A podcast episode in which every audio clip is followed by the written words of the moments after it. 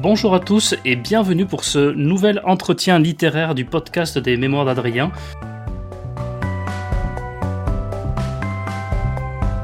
Je suis ravi euh, d'être de retour après euh, une petite pause estivale euh, normale, d'autant plus ravi de faire ce retour avec Vincent Delareux qui écrit donc Les Pyromanes aux éditions de l'Archipel. Vincent, bonjour.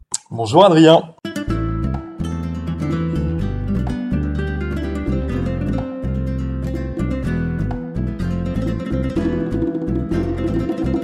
Alors Vincent, donc je disais, tu euh, sors euh, le 24 août prochain aux éditions de l'Archipel Les Pyromanes, et tu avais déjà sorti aux éditions de l'Archipel en 2022 le cas Victor Sommer. Donc encore une fois, merci euh, Vincent d'être ici pour cet entretien à propos des, des pyromanes, donc que j'ai lu avec énormément de plaisir tu manies euh, la narration, le style et le récit avec euh, tellement de, talent euh, et, d'intérêt pour le lecteur jusqu'au bout que ça devient vraiment un coup de cœur. Et moi, j'en ai fait l'un de mes coups de cœur de, ces lectures estivales. Et je voulais te poser une première question, peut-être juste avant qu'on résume au moins de quoi parle à peu près le, le roman. Mais ceux qui ont lu le premier roman et ceux qui vont lire le, résumé là de ce, second roman vont peut-être comprendre le lien qui existe entre les deux.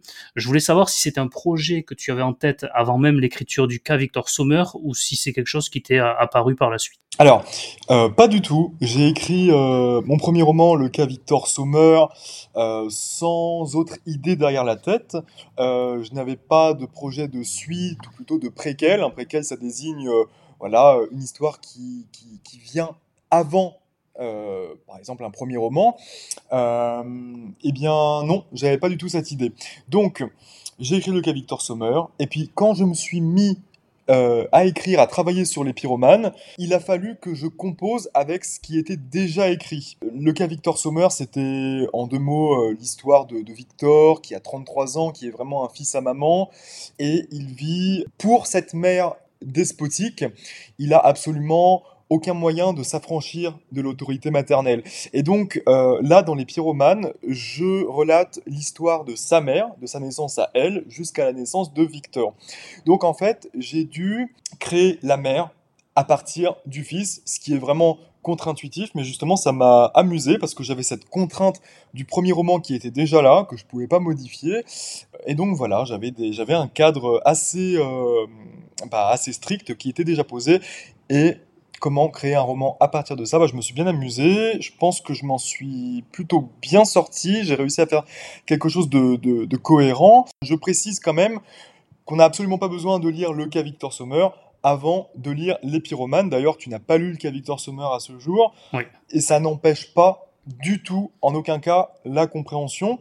En fait, j'envisage chacun de mes romans comme un membre d'une famille. On peut très bien rencontrer quelqu'un dans la rue, rencontrer, je sais pas moi, une mère de famille. On n'a pas besoin de rencontrer son mari, son fils, sa grand-mère euh, pour la connaître elle. Elle se suffit à elle-même. Et ben en fait, mes romans, c'est la même chose. On peut prendre l'un de mes livres, le lire, et puis si on lit le livre précédent, le livre suivant, bah ça complétera l'expérience. Ce sera d'autant plus euh, intéressant, j'ose l'espérer en tout cas. Mais c'est pas essentiel. Chaque livre est autonome. Mhm. Oui, tout à fait, oui. Et, c'est ce qui est intéressant. Et moi, comme je disais, euh, je n'ai pas lu effectivement le, cas Victor Sommer, et au contraire, j'ai pris euh, beaucoup de plaisir à lire les pyromanes, et ça m'a même donné envie de lire euh, le cas Victor Sommer. Donc, je confirme, on n'est pas du tout obligé d'avoir lu le premier pour lire celui-ci, mais on comprend au fur et à mesure les liens qu'il peut y avoir avec avec le premier. Et c'est ça qui est intéressant, et c'est pour ça que je vais avoir, je pense, beaucoup d'excitation et d'intérêt à aller lire le, le, cas Victor Sommer. De toute façon, j'en reparlerai lorsque je l'aurai lu du coup. Alors rapidement, euh, on suit l'histoire, donc comme tu le dis, de la mère de Victor, qui s'appelle Françoise, et de sa grand-mère, donc la mère de Françoise, qui s'appelle Thérèse, Thérèse Sommer, qui nous est présentée au début comme un personnage pas très sympathique, assez euh, ignoble, assez terrible, euh, quelqu'un de très narcissique, euh, qui a un mari, mais en fait elle a des amants chaque soir, elle a une mère qu'elle méprise, elle est, elle est la, la, la, célébrité du village, mais pas la célébrité forcément dans le bon sens, c'est-à-dire qu'elle fait ce qu'elle veut, elle domine tout le monde, rien ne peut atteindre son, sa, lumière, elle n'a aucune rivale jusqu'à la naissance non désirée, hein, qu'on apprend au, début du roman, hein, non désirée d'une fille, Françoise, et de là euh, va se faire un choix pour, pour Thérèse. Est-ce que elle va l'éduquer? Est-ce qu'elle l'abandonne complètement? Ou est-ce qu'elle la garde auprès d'elle et lui montrer que même sa fille ne peut pas être sa rivale et qu'elle lui est supérieure et qu'elle continue d'être celle qui attire tous les regards et donc euh, une sorte de, maltraitance auprès de, sa fille? Françoise, qui est donc, euh, comme tu l'as dit, hein, la, mère de Victor.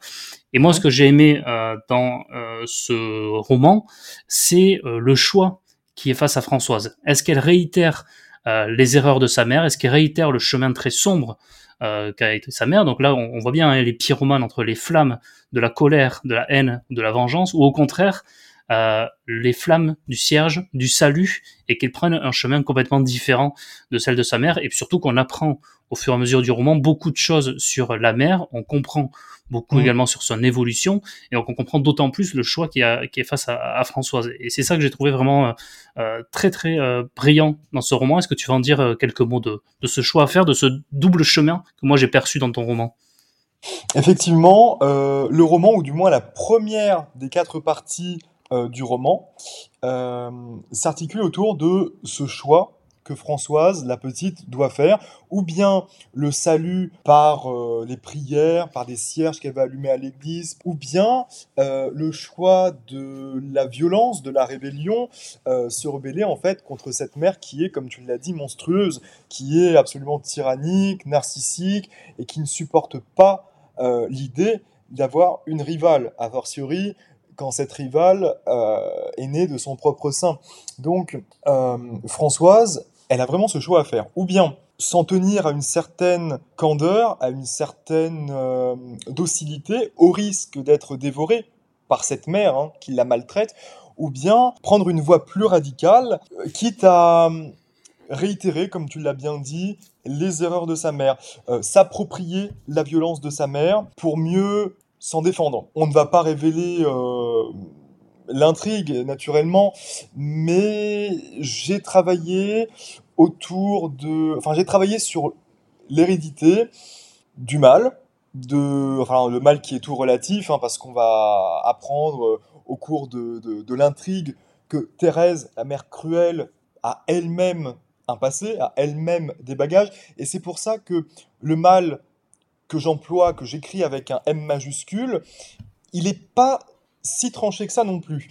Au début du roman, ça a l'air évident, ça ne fait pas de doute. Thérèse, c'est le mal incarné, c'est le narcissisme, c'est le, vice. Plus on avance dans le livre et plus je crois, en tout cas c'était mon idée, euh, plus on, on, on, met un peu d'eau dans son vin et on se dit que bon bah on fait avec ce qu'on a ou avec ce qu'on n'a pas on se construit avec ou en dépit de notre expérience. Et Thérèse, Françoise, et puis même Victor qui viendra par la suite, c'est la même chose. Voilà. Exactement. Et, d'ailleurs, bah, tu disais tout à l'heure, effectivement, euh, tu envisages chacun de tes romans comme le membre d'une famille donc à prendre à part. Euh, effectivement, pour apprécier ce roman, on n'est pas obligé d'avoir lu le, cas Victor Sommer. Par contre, je pense que ceux euh, qui ont lu et apprécié le cas Victor Sommer doivent absolument lire celui-ci parce qu'ils ils vont forcément euh, comprendre davantage le personnage de la mère et donc, j'imagine, le, le, personnage de Victor. Donc c'est quand même quelque chose d'assez essentiel, selon moi. C'est pour ceux qui l'ont lu et qui veulent aller encore plus loin donc dans la lecture et dans le plaisir qu'ils ont pu avoir pour le cas Victor Sommer de, de lire celui-ci. Et comme tu dis, c'est un livre sur l'hérédité et c'est vraiment, euh, et, ça c'est très intéressant. Et aussi, euh, moi je suis en train, euh, j'ai lancé un projet de refaire toute la comédie humaine d'Honoré ah. de, Balzac. Donc je, je, lance là en ce moment le, projet avec les, les, les, premières nouvelles de la comédie humaine.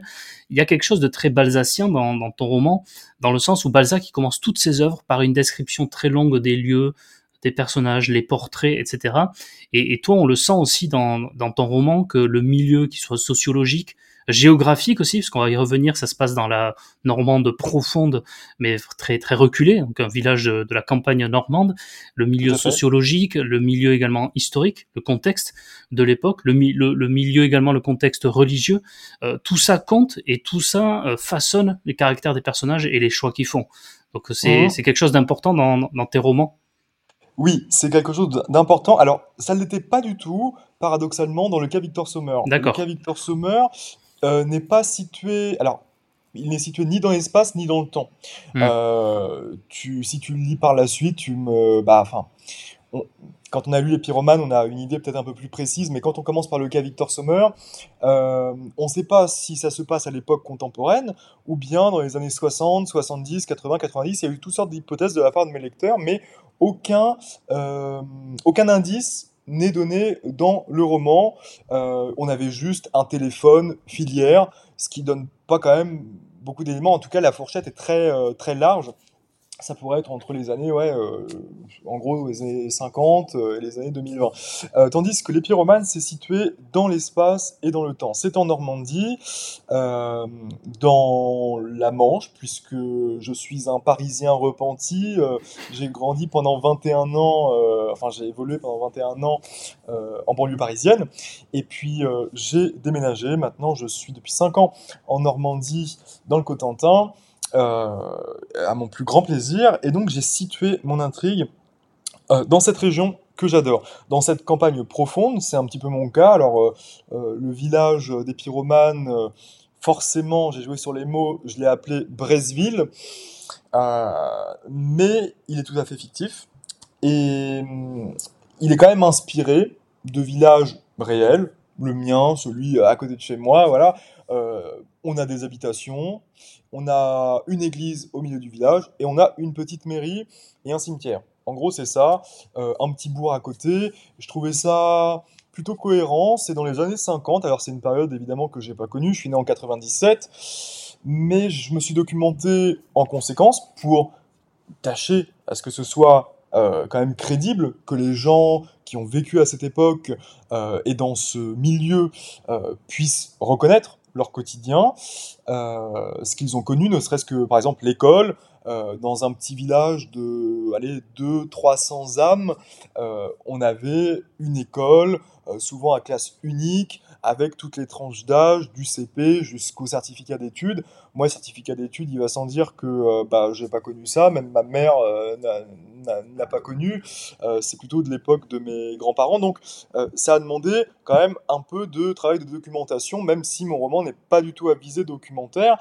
Mais voilà, j'ai voulu créer une ambiance et je crois que c'est réussi parce que les premiers retours de lecteurs sont tous je crois, unanime.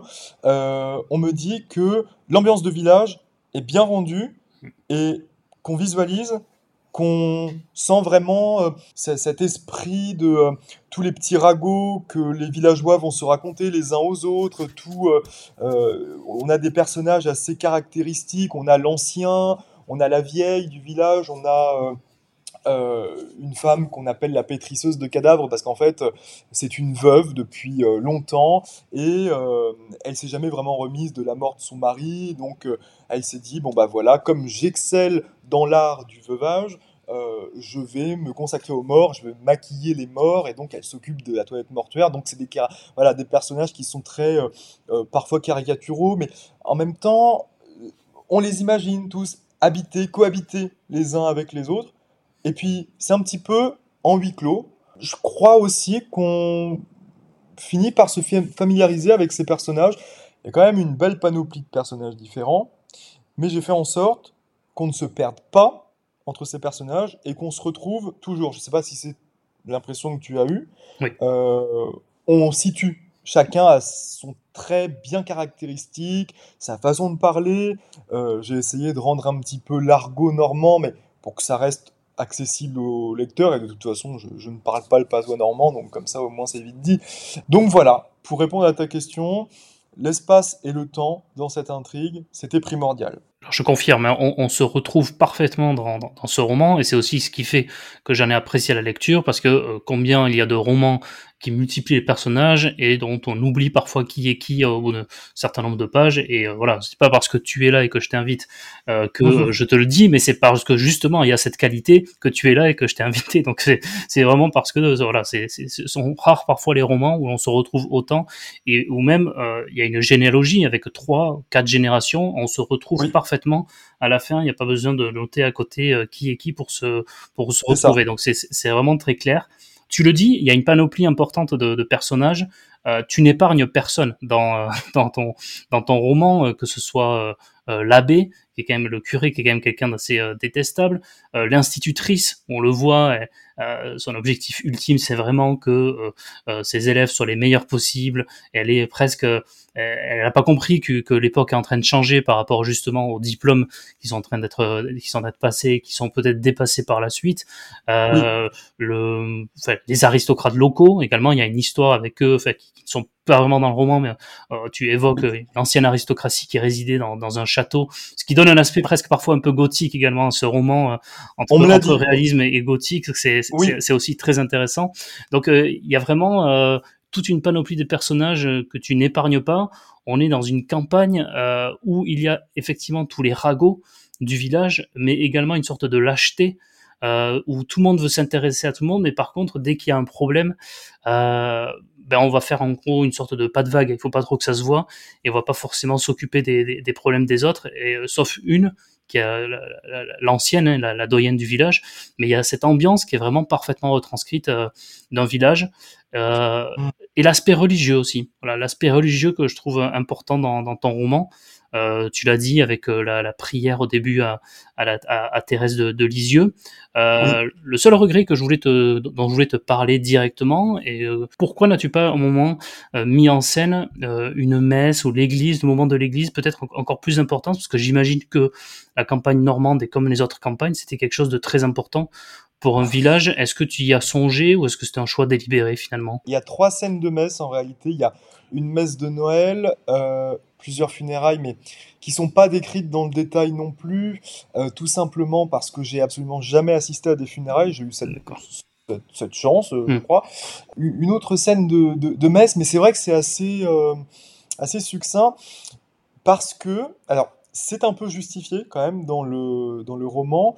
Euh, à Brésil, dans ce petit village fictif, comme dans d'autres villages qui ont été bien réels, euh, les gens en ce temps-là, à partir des années, oui, bah, de l'après-guerre, euh, ont peu à peu déserté, il me semble, l'église. En tout cas, c'était peut-être un peu moins, euh, un peu moins rempli qu'avant. Alors, je n'ai pas vécu à cette époque, j'ai pas mené des recherches extraordinaires, j'ai pas euh, euh, dévoré euh, des livres documentaires à ce sujet. Mais si on en est là aujourd'hui en 2023 et que les églises ont plus vraiment le vent en poupe, oui. on n'est pas arrivé du, du, jour au lendemain.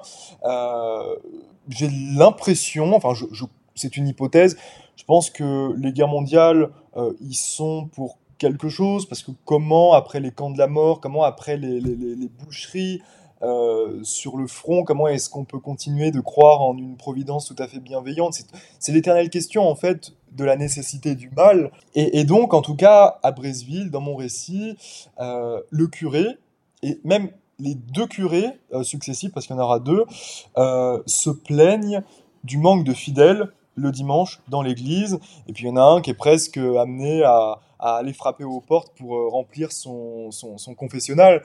Euh, donc c'est un petit peu cocasse. Et on, je montre aussi euh, une certaine hypocrisie parce qu'autant pour telle ou telle funéraille, tout le monde va se précipiter à l'église pour le sensationnalisme, en fait, pour, pour se, se repaître des, du mort qu'on présente, autant pour la messe dominicale, pour bon bah il va pas y avoir tant de monde que ça, et puis le peu de bonnes femmes euh, qu'on va trouver à l'église ou de bons hommes, et ben ça va être pour se montrer, pour faire bien auprès du curé ou auprès des autres villageois présents, et pour exhiber un petit peu son costard et puis ses, petits bijoux.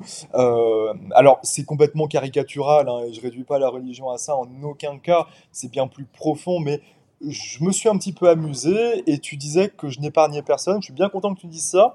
Euh, je crois que tout le monde en prend euh, pour son grade.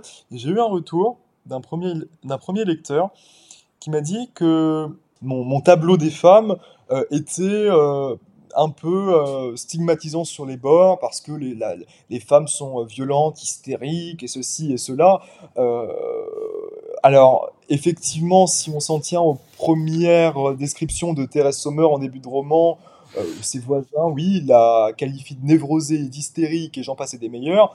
Bah là, pour le coup, c'est son voisinage qui la stigmatise et c'est pas moi en tant qu'auteur euh, qui porte ce jugement en aucun cas c'est pas mon rôle et c'est pas mon but surtout euh, et surtout j'apporte au fil de, de, l'intrigue des nuances je viens expliquer pourquoi on a tel ou tel comportement violent hystérique entre guillemets et j'en passe des meilleurs euh, et je vois les femmes des pyromanes parce que je précise que les pyromanes devaient euh, s'intituler au départ les femmes pyromanes. J'ai ensuite estimé que les pyromanes c'était suffisant et que dès les premières pages, le lecteur allait comprendre que c'était des femmes qui allaient l'embraser et pas des hommes. Donc, les femmes pyromanes s'est transformé en les pyromanes.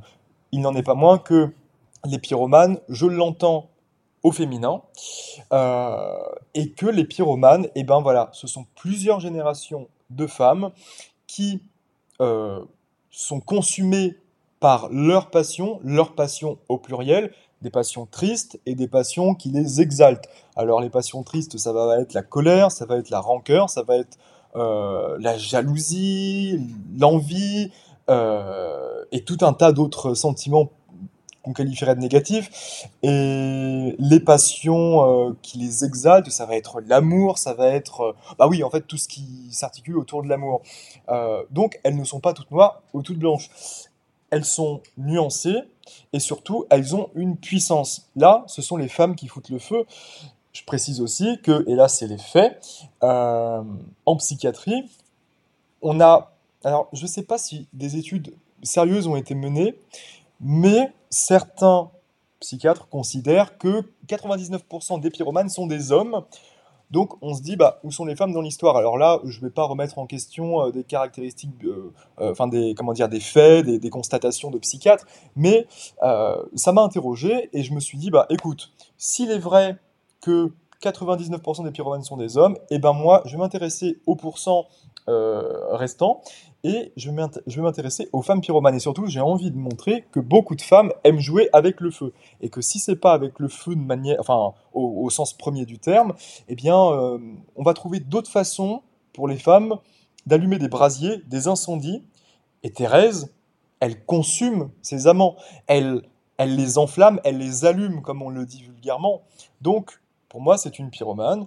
Et on va aussi rencontrer, tu l'as dit, Thérèse de Lisieux. Alors, qui est décédée, qui est un personnage historique, Sainte Thérèse de, de, l'enfant Jésus et de la Sainte Face, euh, pour euh, reprendre son, son, son, nom entier, euh, qui a vécu à la fin du 19e siècle, et qui est quand même une sainte très connue en France, qui a sa basilique à Lisieux. elle apparaît dans le roman. La petite Françoise, à un moment où elle est malade, elle devient temporairement aveugle, elle va prier Sainte Thérèse. Et j'en profite pour relater l'histoire vraie, pour le coup, de Sainte Thérèse de Lisieux. Et j'estime que Sainte Thérèse de Lisieux elle-même était une pyromane, parce que Sainte Thérèse, bah, c'était une fille qui est morte à 24 ans, euh, qui est morte de la tuberculose.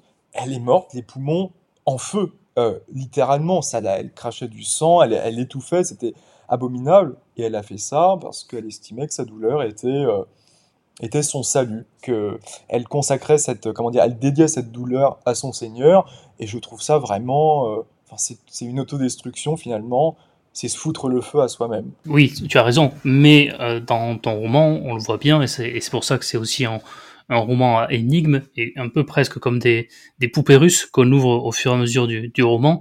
Euh, un roman à énigme, c'est-à-dire où, où, certes tu présentes la situation telle qu'elle au début, mais parce que tu es le seul à savoir en fait tout ce qu'il y a derrière. Et tout ce qu'il y a derrière c'est qu'à chaque fois certes elles sont euh, pyromanes mais à chaque fois c'est souvent dû au fait d'un homme soit de sa violence soit euh, de son environnement ou euh, à la fin je vais pas rentrer dans les détails d'une scène finale de, mais de la lâcheté des hommes qui fait que en face il y a une, également une réaction telle de, de, de, des personnages féminins. La, la, la scène la scène vraiment finale d'un personnage qui se pose plein de questions, qui se demande comment se sortir de cette situation dans laquelle il s'est mise, mais en, pure lâcheté, et je trouve très, très symbolique à ce niveau-là. Autant les femmes dans les pyromanes euh, sont ardentes, sont vraiment enflammées, autant les hommes sont à queue. Sans mauvais jeu de mots, euh, ils sont liquides, ils sont... Euh, bah, il y a par exemple Marie de Thérèse, hein, qui est cocu comme, comme on n'en fait pas, Serge Sommer, il passe la moitié de sa vie en mer puisqu'il est marin-pêcheur et l'autre moitié au bar, donc noyé dans l'alcool. Euh, lui, il est complètement éteint, il est malheureusement fini, on voit son déclin se profiler. Il y a aussi le docteur du village, le docteur de Bresville, qui est pas plus glorieux, c'est un vieux médecin, le docteur Gouloche. Euh, Gouloche, bah, là, ça commence par goulot et ça se finit en hoche. Hoche, c'est un, un suffixe qui est pas très que je juge pas très flatteur. Euh, le gars, il est terminé aussi. Euh, le... J'ai fait des hommes très liquides qui ont tendance à s'éteindre. J'ai réalisé ça au moment où tu parlais là, le liquide contre le feu. Une dernière question peut-être avant euh, la, conclusion. J'ai cru comprendre, mais peut-être que tu vas me, corriger, que le cas Victor Sommer était écrit à la première personne? Là, tu passes à la troisième personne. Est-ce que c'est quelque chose qui avait un but particulier? Et est-ce que tu en avais besoin là pour euh, expliquer d'une manière différente ta narration? Mhm.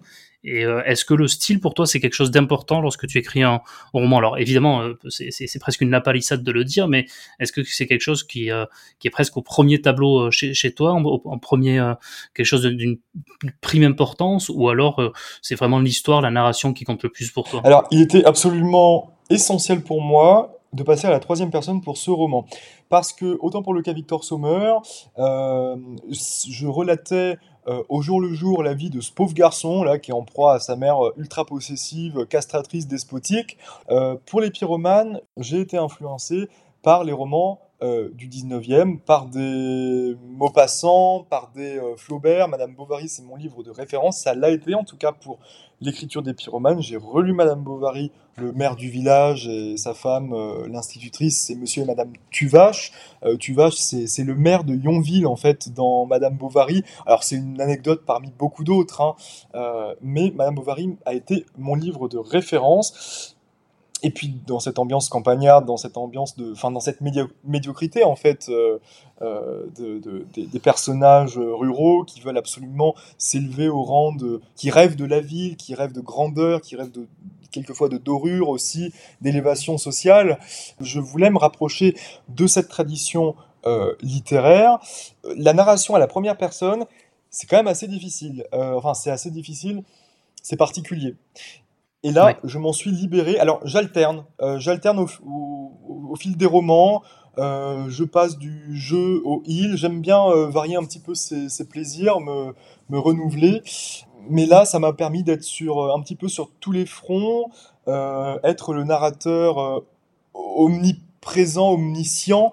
ça m'a plu. Et j'ai trouvé que ça élargissait en fait le champ de vision pour le lecteur. Et justement, la transition est, parfaite. Tu as commencé à parler de, tes inspirations euh, littéraires, mais comme à chaque entretien littéraire, à la fin, euh, ça permet de comprendre euh, davantage l'écrivain, ça permet également de, comprendre l'homme ou, la femme, et puis ça permet également de, comprendre ce qu'il a inspiré. Je demande quels sont euh, les trois livres, romans ou essais, mhm. de référence euh, de l'auteur que, je reçois, euh, soit qui t'ont marqué récemment, soit qui t'ont marqué dans ta vie, dans, ta, dans tes premières années de, lecteur. Donc voilà, quels sont les trois romans ou essais dont tu voulais nous parler ce soir Alors, sans avoir vraiment réfléchi à la question avant, je dirais quand même de but en blanc, Madame Bovary que je viens de citer. Euh, Madame hmm, Bovary, que je trouve absolument. Euh, déjà, j'ai pas de jugement à porter sur Madame Bovary, c'est très prétentieux, mais je vais quand même le faire. Euh, Madame Bovary, qui est parfait par la forme et par le fond, euh, qui n'est absolument pas ennuyeux, en tout cas, c'est mon avis aujourd'hui. Ce n'était pas mon avis il y a 8 euh, ans, quand je passais le bac, euh, je n'avais pas lu Madame Bovary, ou du moins je l'avais lu à moitié. Ça m'avait profondément ennuyé sous la contrainte euh, du bac et, et, j'ai eu 8 à l'épreuve de littérature. Depuis, je me suis repenti et maintenant, c'est vraiment mon livre de référence. Alors, je ne vais pas prétendre le lire euh, tous les ans. Hein. Je l'ai lu, euh, disons, une fois et demie. Donc voilà, c'est pas. Euh, je, me réserve un petit peu pour les nouveautés. J'essaie de lire le plus de choses différentes possible pour ensuite relire des livres qui m'auront particulièrement plu. Et puis, j'ai cette qualité et ce défaut d'oublier très très très très vite mes lectures. Mais Madame Bovary, même si je pourrais pas relater l'intrigue page par page, ligne par ligne, euh, j'en connais quand même euh, les grands traits et je sais qu'il m'a absolument bluffé quand je l'ai relu de manière autodidacte. C'était bah, pendant l'écriture des pyromanes, il y a quoi deux ans à peu près de... ouais, je crois que c'est ça après l'étranger de Camus alors l'étranger de Camus ah qui a imprégné l'écriture du cas Victor Sommer je l'avais lu il y a des années je l'avais globalement oublié à supposer que ce soit possible d'oublier l'étranger de Camus et en fait, j'avais occulté beaucoup, beaucoup, beaucoup de choses de ma lecture. J'ai écrit le cas Victor Sommer en toute euh, innocence, je dirais. Et quand j'ai relu après L'étranger de Camus, je me suis dit que j'avais tout simplement tout pompé, que j'avais repris ces idées, que j'avais tout mélangé dans ma tête, et puis que j'avais recraché ça sur le, sur le papier, ou en l'occurrence sur mon clavier. Euh, je crois qu'en fait, dans le cas Victor Sommer, tout l'étranger y est. D'ailleurs, alors ça, c'est pas un hasard. Euh, Sommer à l'envers, ça fait Meursault. Meursault, c'est l'étranger d'Albert Camus. Voilà. Euh, le, nom Sommer n'est pas sorti comme ça de mon esprit. C'était là. La, filiation, si je puis dire, est revendiquée et assumée. après, j'ai été super étonné de me rendre compte que la petite copine de Meursault dans l'étranger, eh ben, elle apparaît d'une certaine façon dans mon roman Le cas Victor Sommer. Le, vieux chien là du voisin de Meursault, eh ben, euh, on le retrouve aussi euh, dans mon intrigue. ce rapport à l'existence euh, très, très torturée, cette étrangeté permanente vis-à-vis de l'environnement du narrateur. L'étranger m'a énormément inspiré consciemment et inconsciemment. Et puis en troisième, bah, en fait j'aurais voulu, ouais, peut-être parler d'un essai, un livre de, de, Freud. je ne sais pas lequel au juste, on va donc je vais pas en choisir. L'œuvre de Freud. La psychanalyse est super intéressante, c'est une expérience euh, fascinante que je mène euh, pour ma part depuis euh, presque 5 ans. Et là aussi, on la retrouve un peu partout dans mes romans, dans, dans le cas Victor Sommer, dans, dans celui de l'an prochain aussi, qui est déjà écrit. dans les pyromanes, je sais pas trop, mais je questionne euh, l'inceste dans les pyromanes. Euh, et puis je questionne tout simplement les, toutes les passions humaines. Euh, alors l'amour, la haine, là j'ai absolument rien inventé. Hein, je vais pas user de mes grands mots en me disant que j'ai voulu faire un roman sur l'amour, sur le... Enfin non, c'est absolument pas vrai. tout ce que j'écris en somme est assez banal. Seulement j'ai essayé de le faire le mieux possible. Et je suis content en tout cas que ça t'ait plu. J'espère que ça plaira aux autres lecteurs. Bah, j'en suis sûr. Et en, tout cas, euh, euh, les, trois références là, et notamment la, première et la dernière, nous permettent de comprendre euh, encore plus certains passages du, roman et nous permettent de, comprendre encore plus certains ressorts qu'il y a dans le roman, notamment l'aspect psychanalytique et, psychologique des, personnages qui est, très important et qui est une autre qualité qu'on n'a pas eu le temps d'évoquer, mais c'est vrai que l'aspect psychologique est, très important dans, dans ce roman. Bah, écoute Vincent, je te remercie vraiment euh, d'avoir accepté mon invitation. je te remercie à mon tour. C'était vraiment euh, très intéressant. Euh, je vois que tu as été un lecteur euh, attentif, un lecteur sensible, et c'est tout ce qui m'importe. Bah, j'essaye toujours, voilà, j'essaye toujours, et puis lorsqu'on a un, roman de qualité en, face de nous, bah, c'est toujours appréciable, et voilà, un roman bien écrit, comme je dis, dynamique, très intéressant, une très bonne narration, et puis une ambiance, comme tu le disais, une ambiance très immersive. Donc ceux qui ont aimé le cas Victor Sommer, je pense, vont adorer les pyromanes. Puis ceux qui n'ont pas lu, comme moi, euh, le cas Victor Sommer, euh, vont également adorer les, pyromanes. dans les deux cas, on va se retrouver. Et pour ceux qui ne seraient toujours pas convaincus, eh bien, s'il y a ici des fans d'Amélie Nothomb, sachez qu'Amélie Nothomb a beaucoup aimé les pyromanes et qu'elle a dit que c'était un, roman ravageur. Donc, je crois que j'aurais pas pu avoir de, de, meilleures marraines et de meilleurs commentaires. Donc voilà. Ceux qui aiment Amélie, peut-être ah bah, qu'ils seront sensibles aux pyromanes. Ça va être l'argument, euh, l'argument fatal. Alors, suivez, les conseils d'Amélie Nothomb. Allez lire euh, Vincent Delarue. Donc, je rappelle, euh, ça sort le 24 août aux éditions de l'Archipel et ça s'appelle Les Pyromanes. Vincent, encore une fois, merci. Merci Adrien. Et puis à très bientôt, peut-être sur le podcast des Mémoires d'Adrien. Oui, avec grand plaisir. À bientôt, Adrien. Au revoir.